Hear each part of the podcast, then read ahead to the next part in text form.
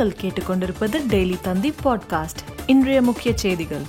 Corona நோய் தொற்று பரவல் ஒரு சதவிகிதமாக குறைவு. டிசம்பருக்குள் அனைவருக்கும் தடுப்பூசி என்றும் சுகாதாரத்துறை செயலாளர் ராதாகிருஷ்ணன் தகவல். வீட்டு வசதி வாரியத்தில் வீடு மனை வாங்கியோருக்கு விற்பனை பத்திரம் வழங்க சிறப்பு முகாம். வரும் இருபத்தி நான்கு இருபத்தைந்து இருபத்தி ஆறாம் தேதிகளில் நடைபெறும் என அமைச்சர் முத்துசாமி அறிவிப்பு.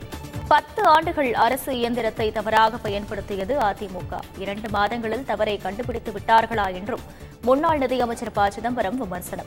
கொடநாடு வழக்கில் எதிர்க்கட்சித் தலைவர் எடப்பாடி பழனிசாமி அச்சத்தில் உள்ளார். தவறான கருத்துக்களை மக்கள் மத்தியில் பரப்புவதாக திமுக அமைப்பு செயலாளர் ஆர். எஸ். பாரதி குற்றச்சாட்டு மேகதாதுவில் அணை கட்டுவதை மத்திய அரசு தடுக்க வேண்டும். கண்டன ஆர்ப்பாட்டத்தில் பங்கேற்ற தேமுதிக பொருளாளர் பிரேமலதா விஜயகாந்த் வலியுறுத்தல். மகப்பேறு விடுப்பு வழங்குவதில் பாகுபாடு கூடாது. தமிழக அரசுக்கு சென்னை உயர்நீதிமன்றம் அறிவுறுத்தல். மேலும் செய்திகளுக்கு டெய்லி தந்தி டாட் காமை பாருங்கள்.